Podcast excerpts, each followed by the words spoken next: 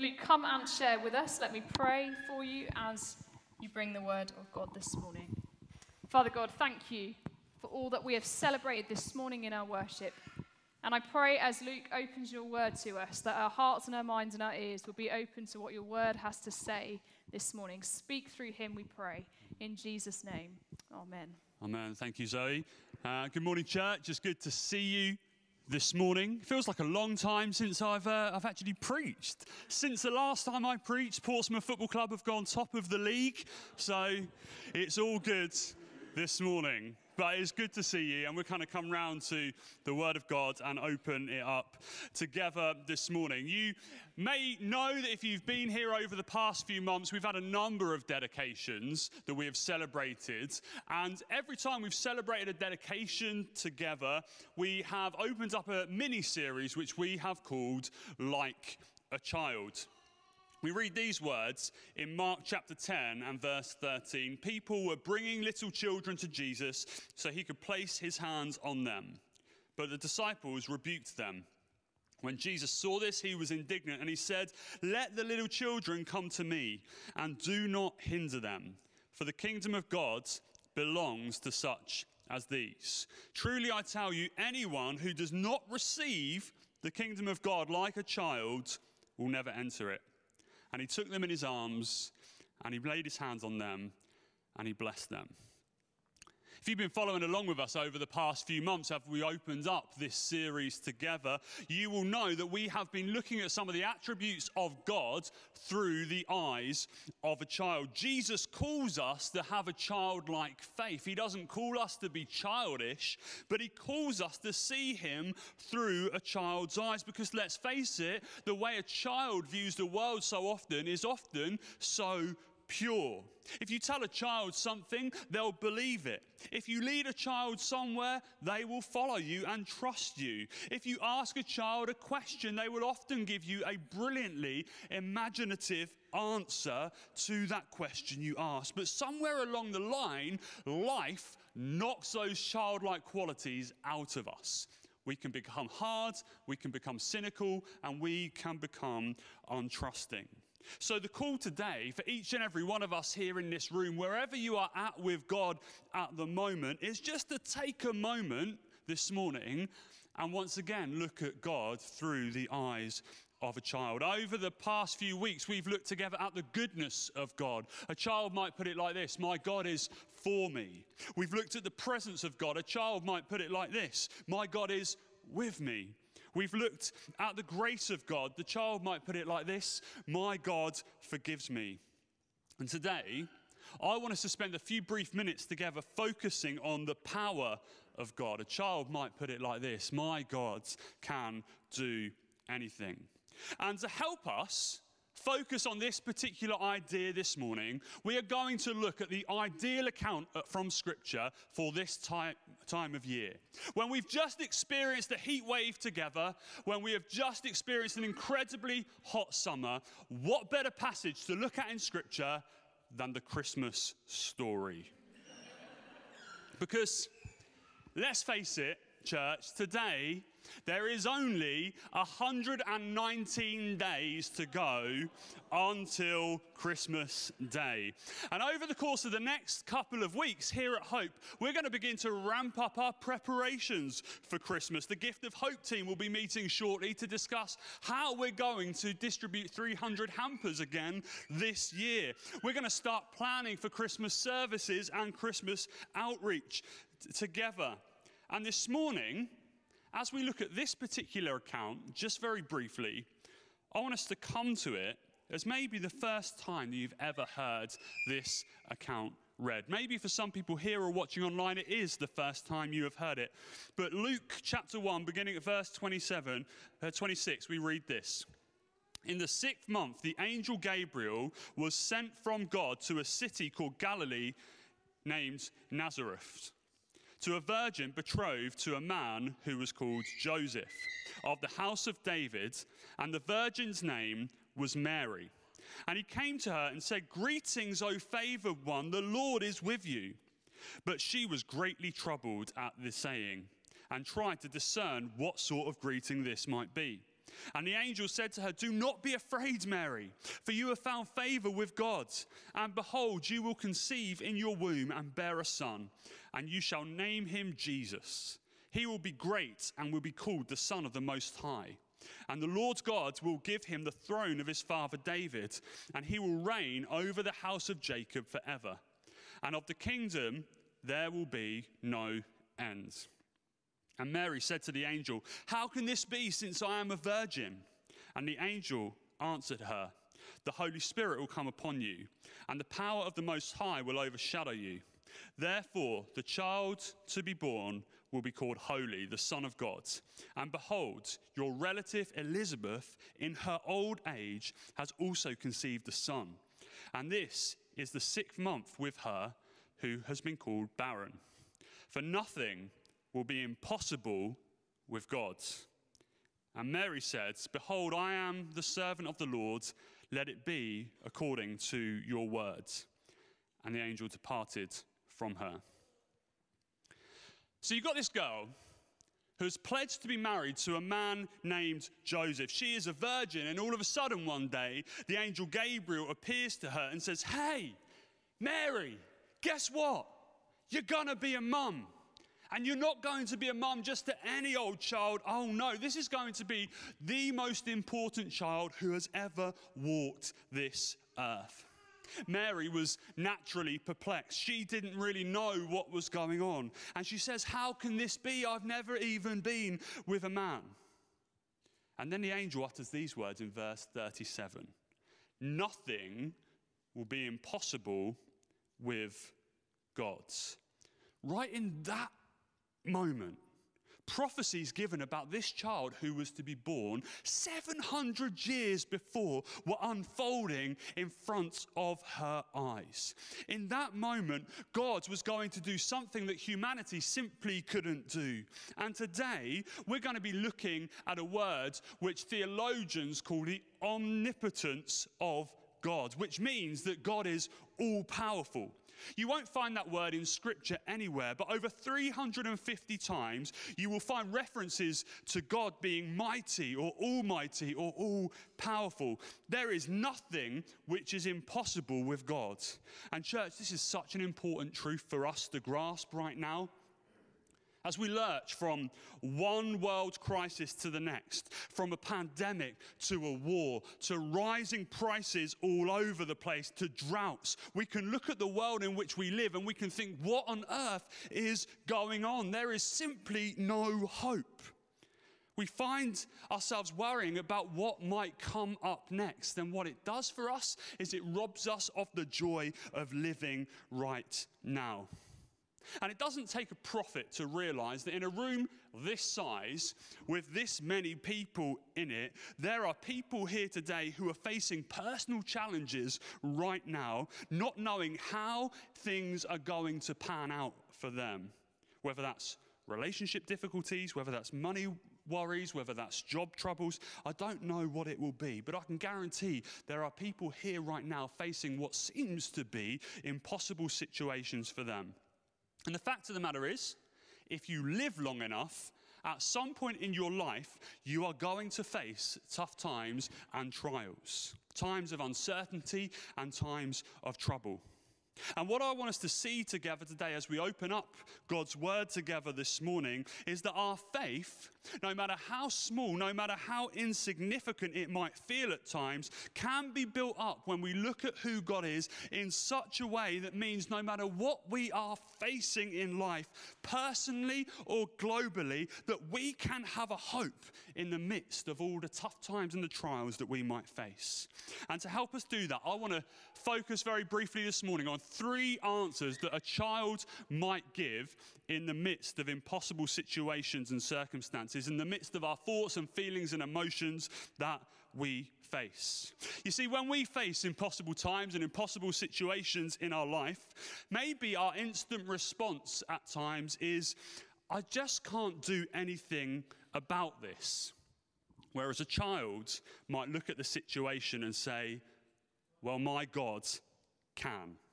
We read these words in Jeremiah 32 and verse 17. Ah, sovereign lords, you have made the heavens and the earth by your great power and established them by your outstretched arm. Nothing is too hard for you. In fact, when we open up scripture more widely, what we see on a number of occasions is that God is so powerful. With just a word, the Bible tells us God created the earth. When God's people, Israel, were in slavery, God used Moses to lead his people out of Egypt. And how did he do it? By parting the Red Sea. There are so many accounts in the Bible which show the sheer power of God. We look at the life of Jesus, and what we see is that he commanded the wind and the waves of a storm to stop with just a word. We see in the life of Jesus that with just a touch, he healed lepers, he cleansed the sick, he raised the dead. And the biggest miracle of all, he hung on a cross, life ebbing away from his body and he gave up his spirit.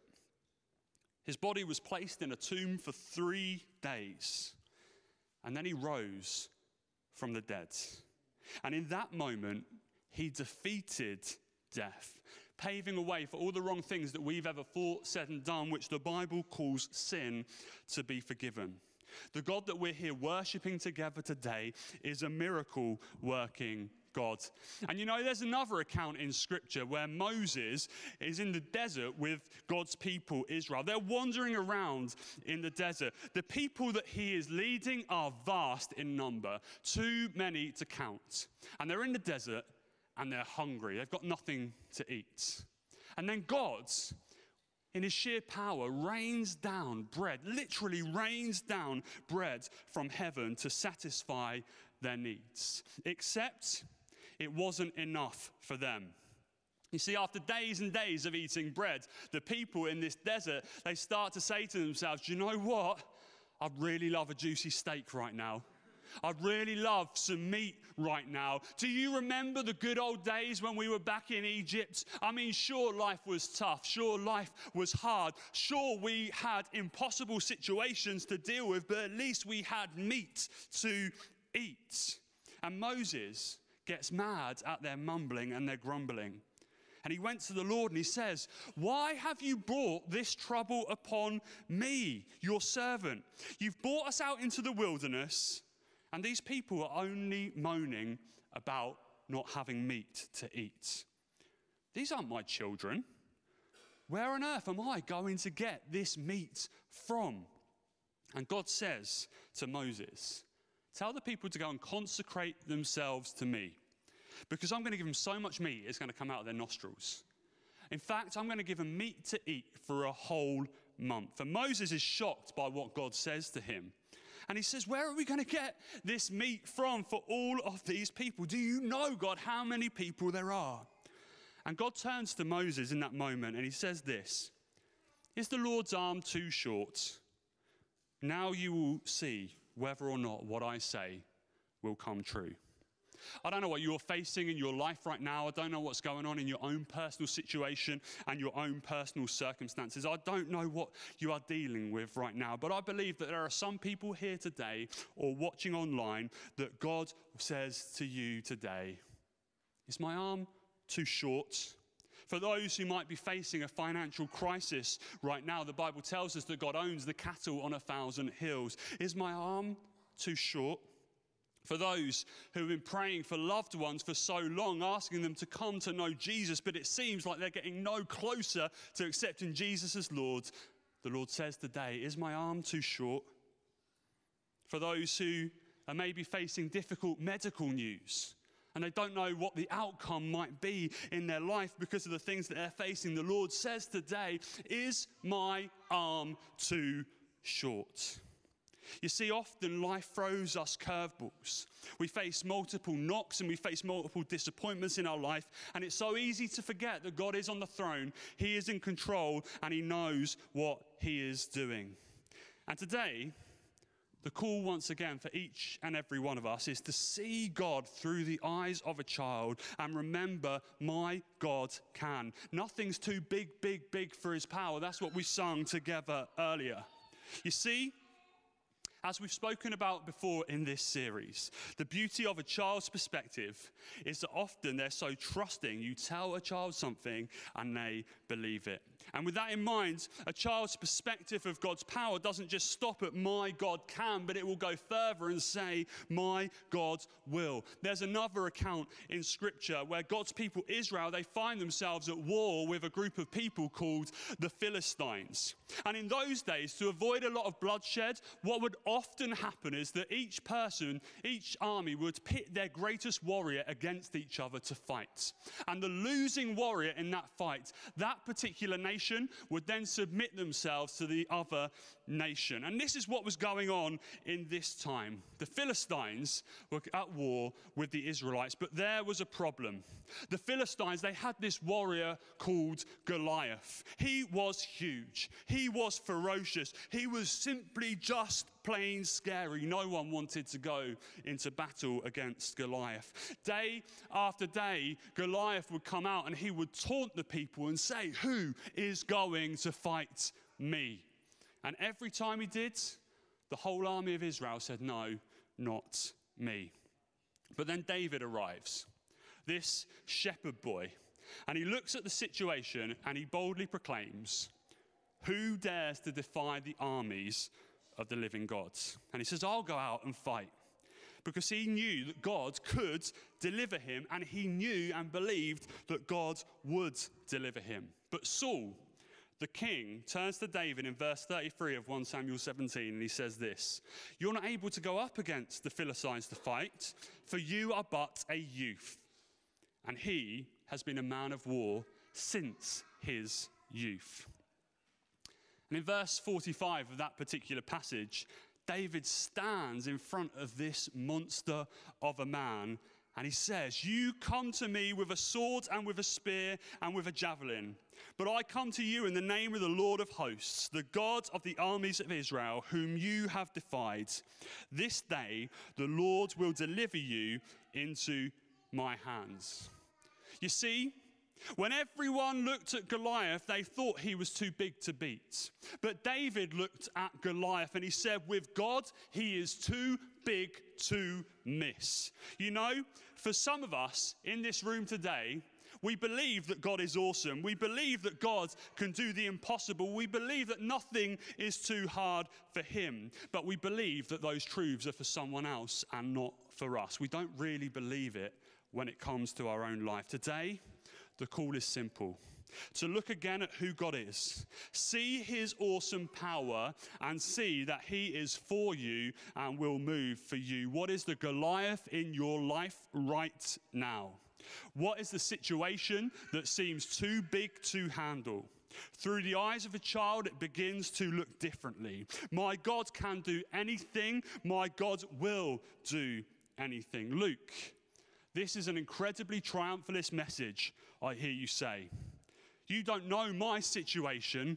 You don't know my circumstances. You don't know the pain that I am going through right now. I have believed and I have prayed and I have prayed and I have prayed, and yet nothing has changed. And you know, church, we can't talk about the power of God together without talking about the fact that sometimes we might pray for something, believing God will move, and then He simply doesn't move in the way that we had hoped. I know that to be the case for myself. I could stand here this morning and I could give you several stories from my own life where that very much has been the case. Well, I have prayed believing God would move in a certain way, and yet He hasn't. I may have told you this story before, so forgive me if I have. But April the 25th, 2007, will be a date which is etched on my brain forever. We were living in Preston at the time in Lancashire. I was working for the post office. Gemma, my wife, was studying, finishing her degree. And I was running late for work one morning. I'd become engrossed in something which was on Sky Sports News. And in that moment, my phone rang. And because I was running late for work that morning, I was able to answer my phone. And it was my sister. And she said to me, Luke, mum has collapsed and I can't start her heart. So we jumped in the car that morning and we drove from Lancashire down to Portsmouth, where I'm from. And in that, that moment, I was texting every single person that I could possibly think of who was a Christian on my phone, saying, I really need you to pray right now for my mum. And let me tell you, it never ever in that moment crossed my mind that this situation wouldn't end well. I fully believed that I was going to turn up that day in Portsmouth and see my mum sitting up in a hospital bed, that I'd talk to her, that I'd hug her, and then she'd get better and we move on. But we drove and we drove and we hit Birmingham, and as often happens when you hit Birmingham, we hit a lot of traffic. And whilst we were at a standstill on the motorway that day, my phone rang again, and it was my stepdad. Luke, your mum has died. But I prayed. Everyone has prayed. And yet you didn't come through for me, God. Why wouldn't you answer this prayer in this moment, in this way? Surely this is the only way that you should have answered this prayer. I want to take you back to the story that we started with at the beginning of a young woman who was told that she was going to be a mother of the Savior of the world. What a privilege. What an honor which was bestowed on that woman. Yet also, what a hardship which was bestowed on her too. You see, the fact that she was to give birth to Jesus out of wedlock meant that she was going to be a social outcast in her day. The pain that she would have endured because of that. And then watching her son, her beloved son, grow up to be handed over to the authorities, to be accused of all kinds of things, to be whipped, to be beaten, to be mocked, to be bruised, to be led away, to be laid bare, have nails driven through his hands and his feet, and lifted up for all the world to see. I don't know if you're a parent in this room, but could you imagine the pain that she must have faced in that moment? Even though she believed that God could do anything, when he didn't move as she had hoped he might, it takes a childlike faith to say, even though we've not ended up where I want to be, I will still believe. You see, the fact that Mary went through the pain that she went through in that moment ultimately led to a greater freedom than she could ever possibly have imagined. The truth is, sometimes we don't know why God doesn't move in a way that we think He should and the way that we hoped He would. But from my own experience of disappointment and pain, what I can honestly say is that when I have been at my lowest, God has been at his closest, and he's carried me through every step of the way. So, as we finish this short series together, I want to say today, whatever you are facing in your life right now, choose to face it believing today that God can and God will make a difference in your life. And if it doesn't change the situation, do know this he knows what He is doing. He always has, He always will, and He is for you. The promise of Scripture is that in all situations, God works for the good for those who love Him and are called according to His purpose. Let's pray. I'm going to invite the band to come back up.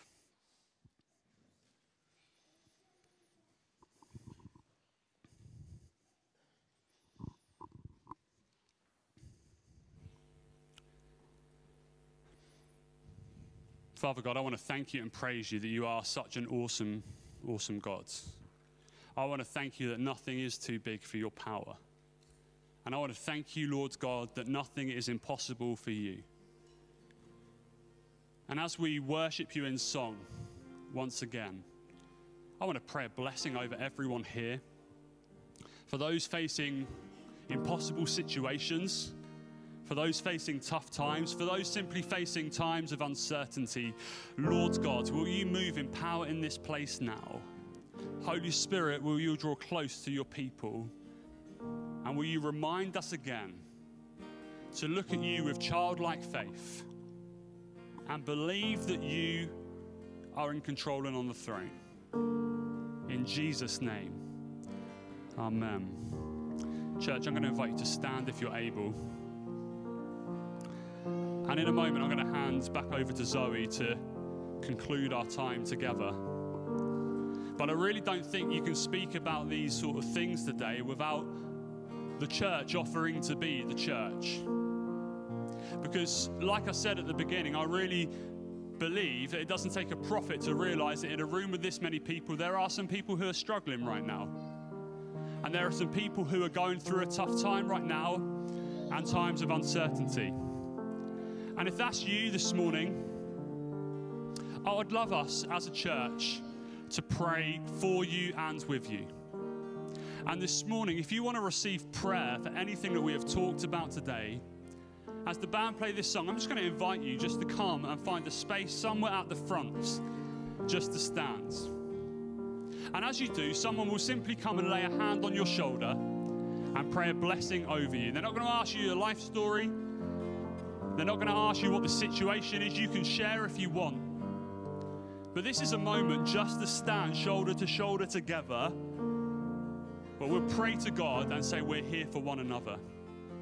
So, right now, church, if you would like to receive prayer for anything that we've discussed, as the band lead us in this song, Waymaker, Miracle Worker, Promise Giver, Light in the Darkness, just come and find a space, and someone will simply come, stand with you, lay a hand on your shoulder, and pray a blessing over you. Let's sing together, church, and let's be the church and stand with one another this morning.